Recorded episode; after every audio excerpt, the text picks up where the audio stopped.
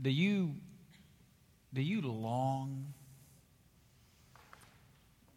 Do you hunger to experience the presence and power of God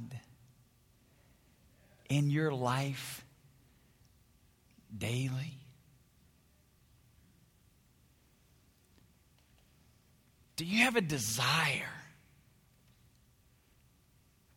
Do you have a, a longing to experience the presence, the, the manifest presence and power of God in your life on a daily basis? There, there are many of you, I'm sure right now, in a very specific way. You need God.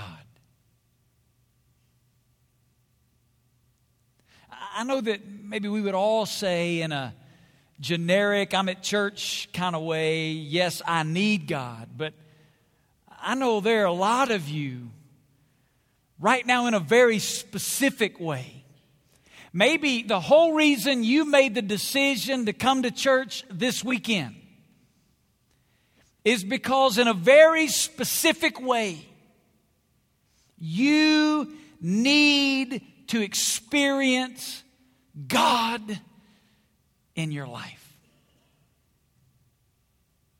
Maybe it's a situation dealing with your health. Maybe there's a physical reality in your life, and you are very aware right now of your need for God to, to manifest His presence and show up in a very specific way in your life. Maybe it's, maybe it's in your marriage. Maybe in your marriage, you cry yourself to sleep at night because you, you need God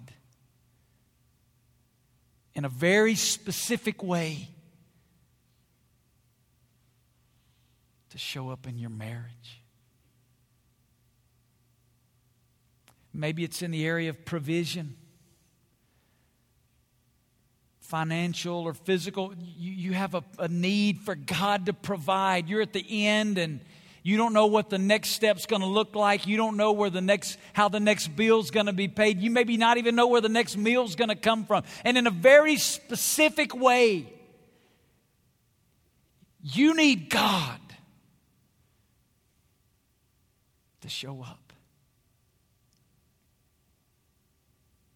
I don't know where you are this weekend.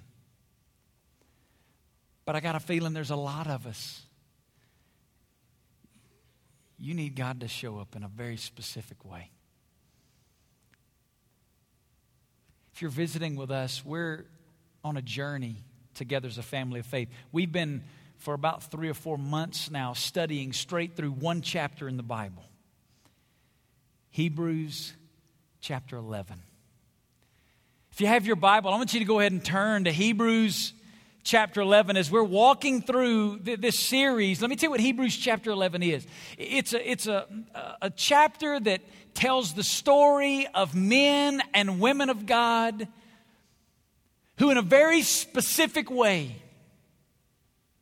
experienced god in their life in a very unique and a, and a very specific and sometimes in a very extraordinary way, these ordinary people, as we read these stories in Hebrews 11, they're just ordinary people. They're just like you and me, but, but they've seen God show up in some very specific and very extraordinary ways as they followed him by faith. Now, to be honest with you, if you look at Hebrews chapter 11, you've heard people talk about a 30,000 foot view. Well, we're, we're in Hebrews 11, man, it's like a 50,000 foot view. Some of these stories that, that we find contained in one verse of Scripture, maybe two little lines, are unpacked over the course of several chapters in the Old Testament, and sometimes they span different decades. And yet we get just, just, a, just a little snippet in Hebrews chapter 11 that gives us just enough to whet our appetite. Hebrews chapter 11, the last time we looked at this text two weekends ago, you looked at verses 28 and 29. And in verse 29, you read the text where it talked about the children of Israel passing through the Red Sea that wonderful miracle that Pastor Tom preached to us about, where God parted the Red Sea and allowed the children of Israel to cross. And that's verse 29. Verse 30, we're going to read in just a moment. It's about the walls of Jericho falling down. How many of you heard that story before, right? Did you know that little white space in between verse 29 and verse 30 is 40 years? 50,000 foot view here. If you read this text just like it's written here and you don't understand the context of the Old Testament, you would think they marched through the Red Sea straight to the walls of Jericho next verse and they fell down flat, right? Didn't happen like that. You know what that tells us, right? There's a whole lot in the white space in Hebrews chapter 11. In those little spaces in between the verses, there's a lot of truth that you can uncover in the Old Testament about these men and women of God who walked by faith. This week in our country, we celebrated the life of a great American, Dr. Martin Luther King Jr. Listen to what Dr. King said about faith. He said, Faith is taking the first step, even when you don't see the whole staircase. That's verses that, that's the white space in between verse 29 and verse 30. They took the first step through the Red Sea. They didn't see the whole staircase. They didn't know there was going to be 40 years in between the verses. They knew they were heading out to the promised land. And for 40 years, they wandered around in the wilderness, but, but every step, even though it wasn't perfect, as you read the story, it's encouraging because it's not like every day they woke up saying, Let's do this for God. No, there's some real blunders along the journey. But every day, they took another step and another step and another step by faith. Let me kind of explain what I mean by that 40 year journey being a journey of faith. There was a study that was done by the Quartermaster General of the United States Army. The, the Quartermaster General, if you don't know in the Army, is the one that kind of makes sure the provisions get to the troops wherever they are. And so the Quartermaster General did a study on what it would have been like for the children of Israel now, Tom told us two weeks ago there were about three million of them. When we talk about them leaving the promised land, going to the, or leaving Egypt, going to the promised land, going through the Red Sea, this wasn't like a, a little band of gypsies. You know, this wasn't 40 or 50 people here. We're talking about three million. It's like more than the population of Las Vegas taking off hiking together. You imagine if we took the whole city of Las Vegas on a hike for 40 years? Here's what the quartermaster general discovered it took every day 1,500 tons of food to feed those 3 million people every day. 1,500 tons of food would require two freight trains, each one mile long, just to carry the food. That's how much food it took to feed them every day. On top of that, they had to have firewood to cook the food, they had to have firewood to stay warm in the desert at night. The quartermaster general said it would have taken 4,000 tons daily of firewood, which means a few more mile long freight trains. Now they're wandering around the desert. They needed water. We understand that. Living in Las Vegas, you got to have water. They needed water to drink as they walked. They needed water to, to wash the, the, the things that they had to wash themselves. The, the quartermaster general said it would have taken 11 million gallons of water every single day. It would take a freight train with tank cars 1,800 miles long. Let me give you a box to put that in. That's Las Vegas to Chicago. You got to have a train of tanker cars every day from Las Vegas to Chicago delivering 11 million gallons of water. Every night they had to camp. The campsite would have been two thirds the size of Rhode Island or 750 square miles. Now, that was daily. They spent 40 years. You do the math, it's 14,600 days. So every one of the numbers I just gave you, multiply it by 14,600, and that's the amount of provision it took for 40 years in the wilderness. You think Moses sat down and calculated all that out before they set out on the journey into the wilderness? I, I don't think so. You see, Moses lived by faith, and God provided. Now, in light of what I've just told you, do you really think do you really think God has any problem taking care of you or me?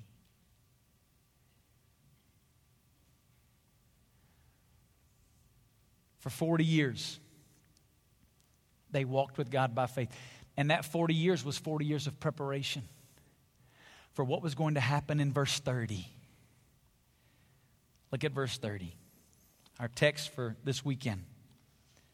By faith, the walls of Jericho fell down after they had been encircled for seven days.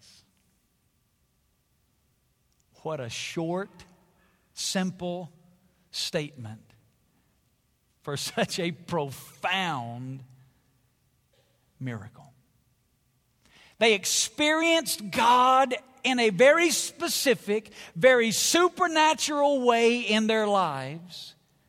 And out of that verse, I want to give you four simple steps that enable them to experience God in their lives that will also, as you and I take these four steps and apply them to our lives, these four simple steps will allow you and I to experience God in a very real, very specific, very extraordinary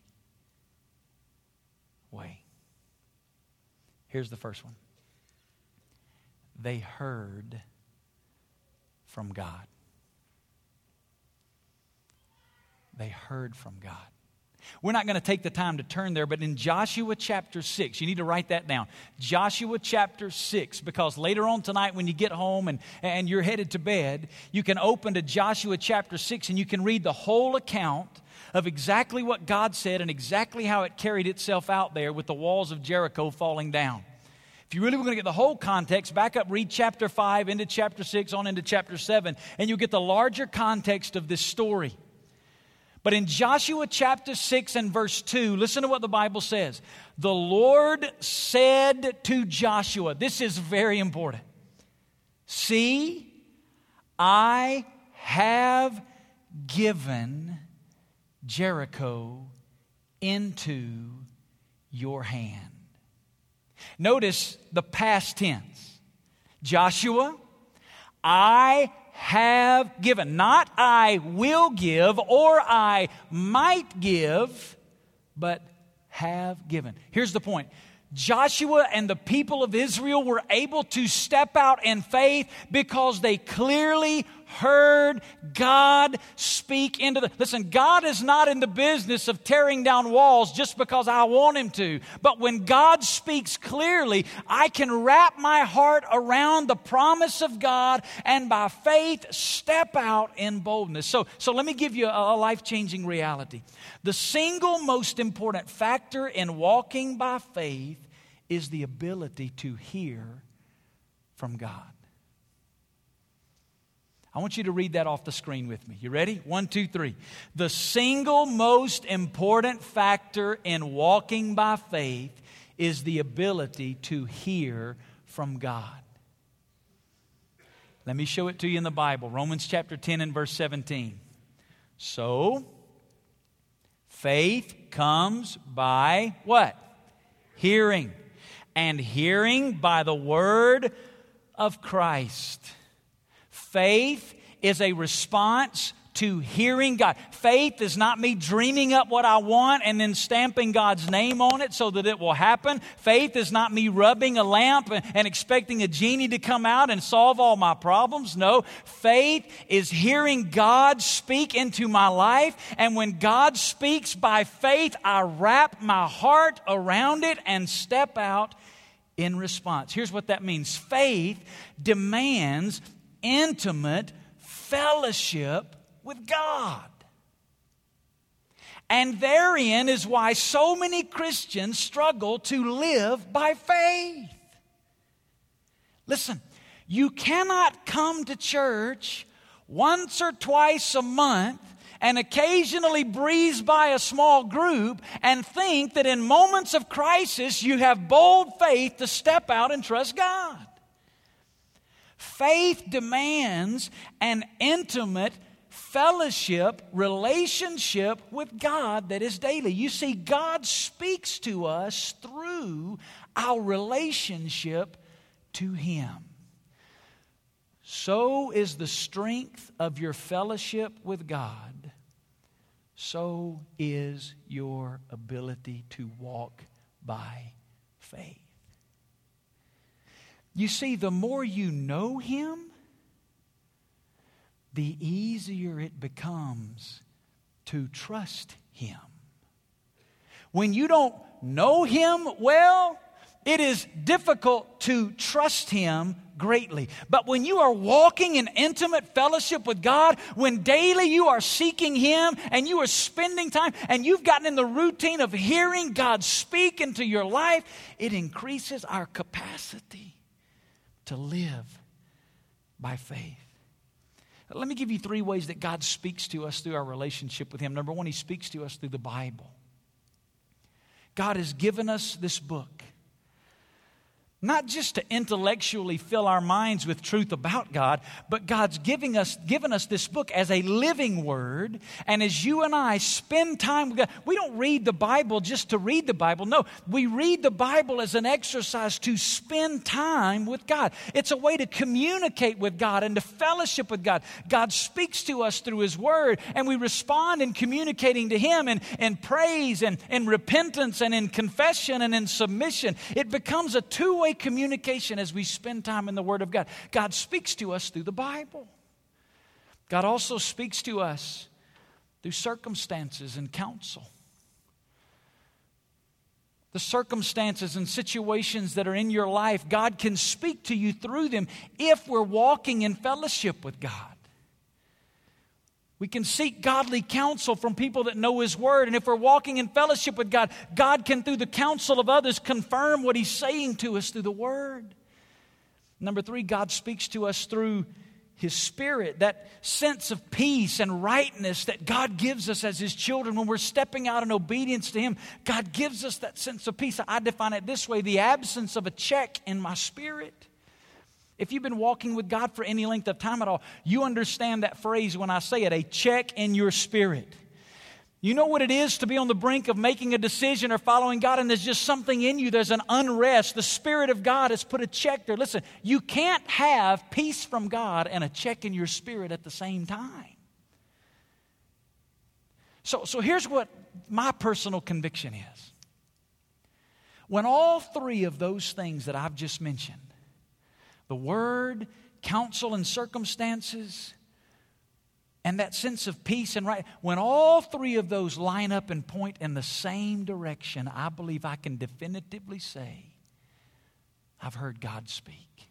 You got to be careful that you don't make a decision on any one of those things by themselves.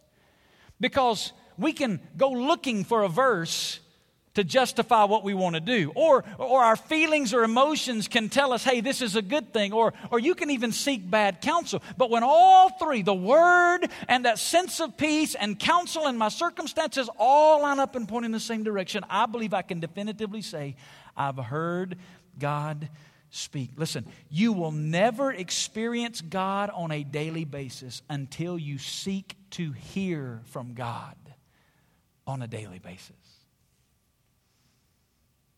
I'm not sure you heard that. I want to say it again. Because I think when I started, I, I said, How many of you long? And I could see it in your faces. So many of you long to experience the presence and power of God daily, but you will never.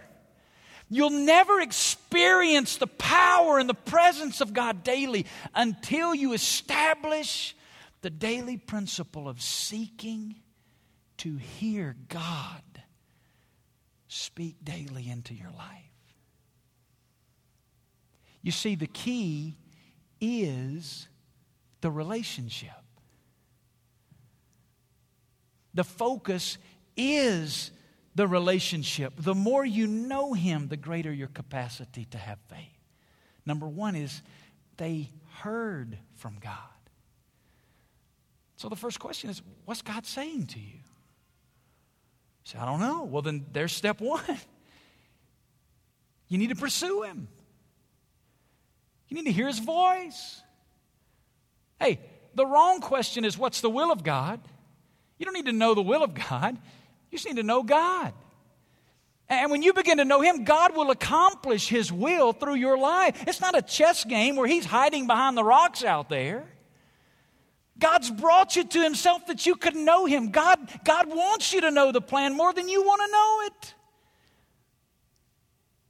But it's not bells and whistles and stars and lightning flashes in the sky. It happens as God speaks into your, into your life out of the overflow of your intimate fellowship with Him. They heard God. Number two, step number two, they trusted God. They trusted God. Webster defines trust as the, the assured dependence on the character, ability, strength, or truth of someone or something. So, biblical trust is to depend with confidence on the character, ability, strength, and truth of God for everything in my life. It's, it's what this life of faith is all about. We, we've given you a definition every weekend that we've been doing this series. What does it mean to live by faith? Here's the answer to the question it means to live life, not trusting in myself but resting moment by moment in His very life in me. To live life not trusting in my character, my ability, my strength, my wisdom. No. But to live life moment by moment in complete dependence on His character, His ability, His strength, His knowledge. Now, if you don't know much about all of those things, it's difficult to trust Him. But when you're pursuing Him and knowing Him, it creates a greater capacity for you and I to trust Him. They trusted God. God spoke, said, I've given you Jericho, and they trusted Him. Now, there are two classic mistakes that we make when it comes to trusting God. Uh, the first mistake I call the do nothing believers. And, and if, if this group of people in, in Hebrews 11.30 had been the do-nothing believers, here's what they would have done. They would have said, God has given us Jericho, so let's just sit back and wait on God to do it. God's given it to us, we're just going to sit back and do nothing. It's like the man I heard about one time in the story uh, who, who was in a flood and it began to flood in his town and, and, and he believed and said to his friends no hey god's going to take care of me. I'm going to be okay. And the floodwaters began to rise and it, it, rose so high that he wound up sitting on the roof of his house. And, and a neighbor came by in a canoe and said hey hey man come on get in with me. This is getting out of hand. And he said no i'm okay. God's going to provide a little while later, the flood, I mean, he's sitting on the chimney. There's nothing left. He's just standing there. And the, the, the, the, the Red Cross comes behind a boat and says, Hey, fella, you got to get in the boat with us. You're going to drown. You're going to die. He said, No, God said He's going to take care of me. I'm okay. Finally, as a last ditch effort, they send the National Guard helicopter by and they come by and drop the line down and say, Hey, you got to get up here. And he says, I'm going to be okay. God said He's going to provide. And the guy drowns and dies. And in heaven, he goes up to God and says, God, I, I, I thought you said you were going to take care of me. I told everybody you were going to provide. And, and, and I stood to, to tell everybody of how you were going to do it. And God said, Man, I sent a canoe, a boat, and a helicopter. What else you want? Now, a lot of Christians, we live our lives like that. Just sit back and do nothing. Listen, God's given us some principles in His Word that we're to obey, some steps that we're to honor. A.W. Pink said it this way The disclosure of God's gracious purpose and the absolute certainty of its accomplishment in no way renders needless the discharge of our responsibilities. We have a responsibility to obey the principles of Scripture. I need to look at my life and see if, if there's any area that I know I'm willingly violating and disobeying and, and not, not paying attention to. Sometimes we make the mistake of sitting back doing nothing. Think God's just going to zap it out of the sky? Another classic mistake is the do something believers. If the children of Israel had been the do something believers, here's the way they would have responded to Jericho God's given us Jericho, now we got to come up with a plan on how we're going to get it. They would have said, hey, the way to take a city, we'll, we'll starve them out, or we'll scale the walls, or we'll knock down the walls with brute force, or we'll dig tunnels under the walls and we'll go into the city that way. Isn't it funny how often we try to accomplish God's plan our way?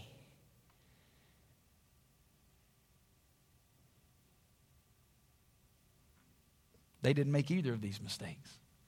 Let me tell you what they did. They heard God and they trusted Him. Where's the evidence? they obeyed him.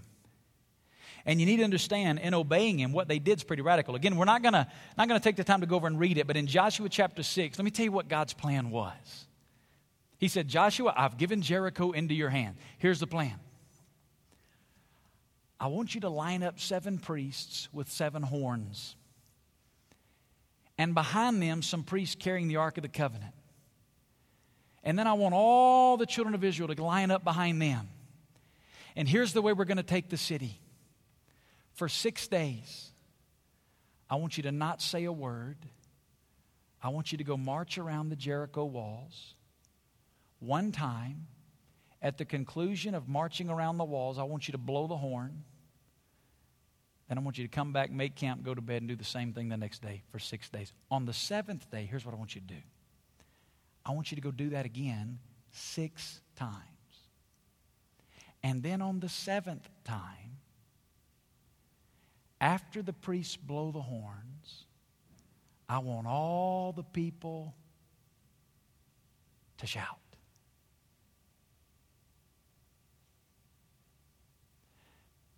Now you got to know.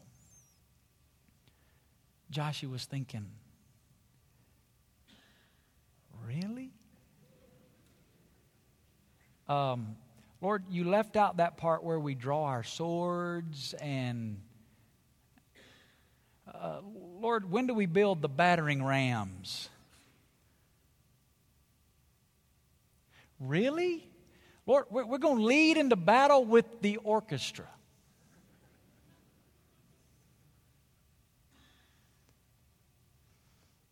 The evidence of Scripture is that after 40 years of watching God provide that daily supply, 40 years earlier, they'd had some trouble believing it, but now they went. They simply obeyed. Listen to this. Even though it didn't make sense. One writer, R. Kent Hughes, listen to what he said. Look at this quote.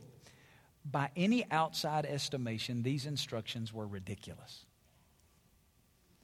The uniform witness of military history is that the foe is conquered by force. City walls are cleared by bombardment. They are scaled by ladders and ropes. Gates are smashed by battering rams. Troops taken by sword. Cities do not fall by mystics making bad music on ram's horns.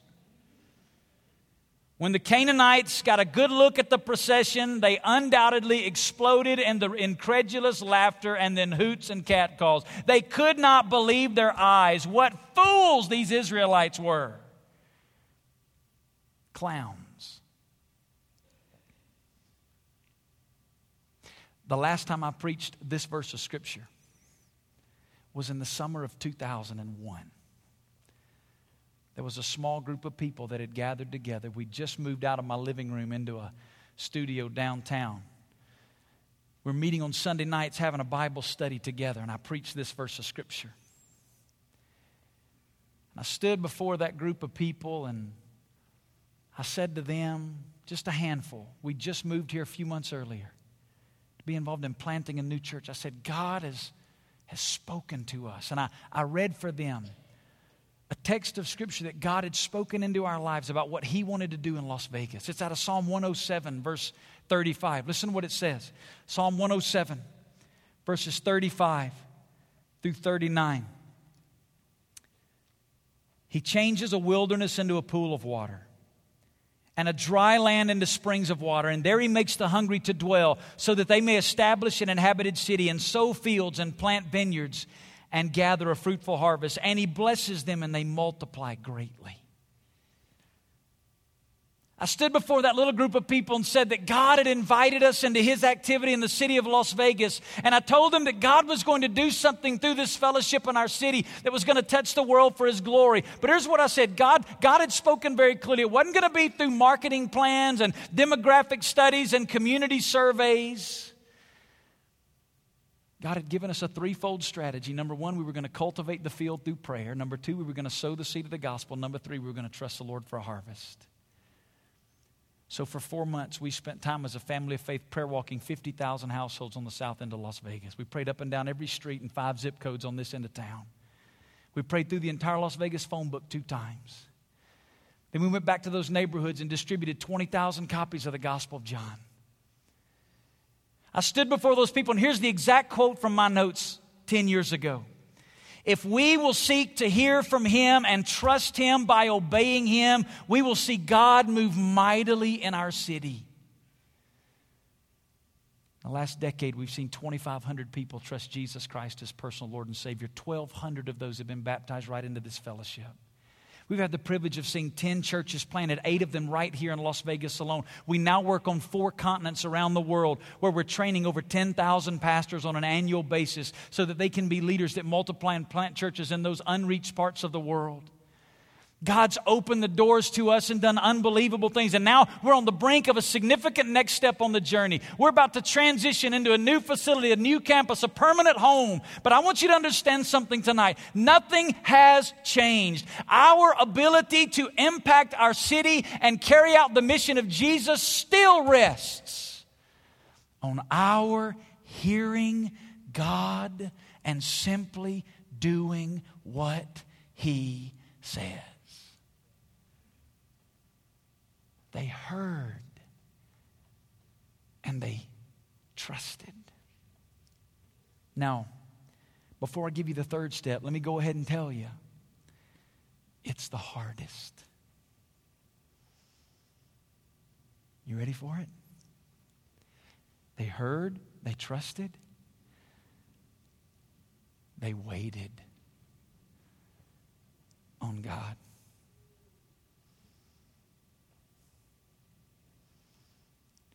Pastor, I was with you right up to this one.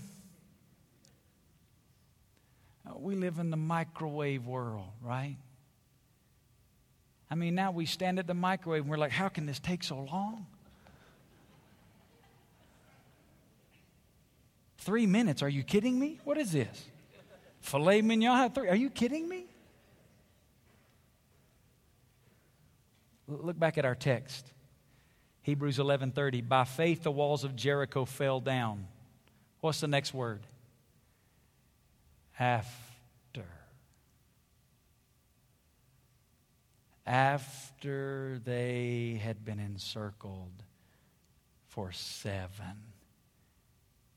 of the longest days of their life.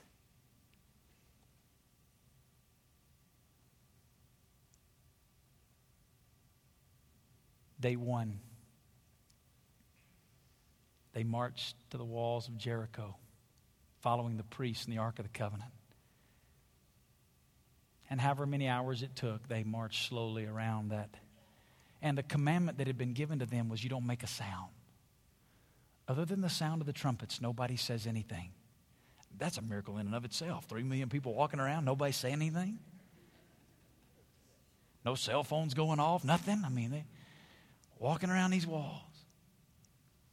The only sound was the sound of the ridicule coming from the tops of the walls as the Canaanites were laughing and calling them fools and pointing their fingers. They march around the wall on day one, the priests blow the horns, and nothing happens. The ground doesn't shake, they don't start seeing cracks in the walls. You know how difficult it must have been to get up on day two and go do it again? Day two, they go back, march all the way around the wall, nobody making a sound. Priests blow the horns. Nothing happens.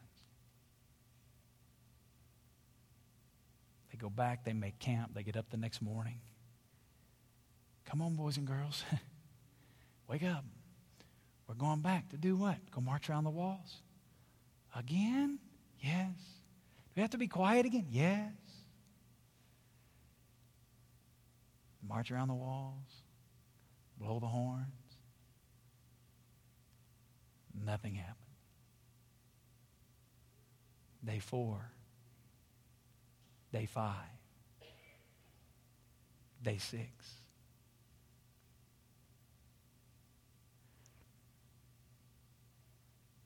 Day seven. This time we're going to do it seven times. Once, blow the horns, nothing. Twice, blow the horns, nothing. Three times, four times, five times. They've been doing this for six days. Now they're on the seventh day. Today they've done it six more times. Twelve times they've been around these walls.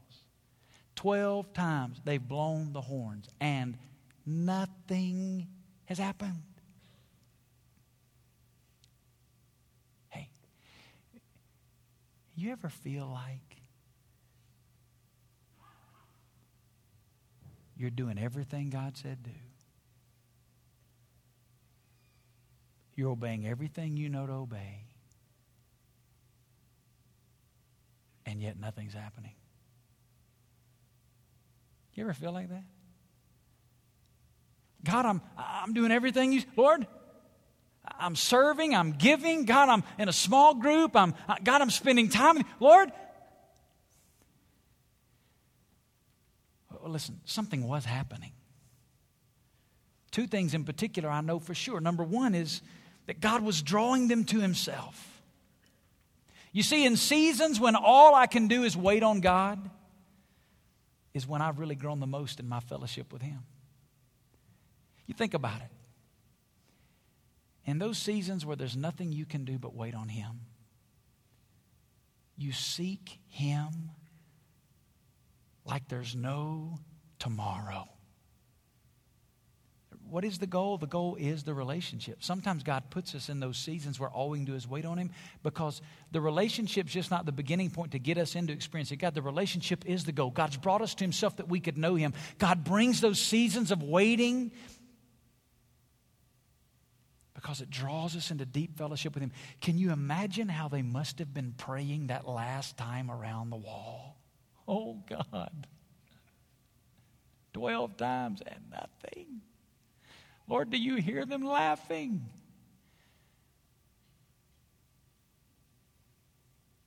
Tell you something else that was happening. God was being glorified. How? Through their simple obedience. Well, you know the end of the story. Something ultimately did happen. They experienced God. After that seventh day, the seventh time around those walls, they blew the horns, and the Bible says that the people of God shouted. And in, in Joshua chapter 6 and verse 20, the Bible says the wall fell down flat. One of the most impenetrable cities of the day. And with a song and a shout, the walls collapsed. They heard, they trusted, they waited, And this ordinary group of people experienced God in an extraordinary way. You ready to experience God in your life? Do you, do you need Him in a very specific way right now?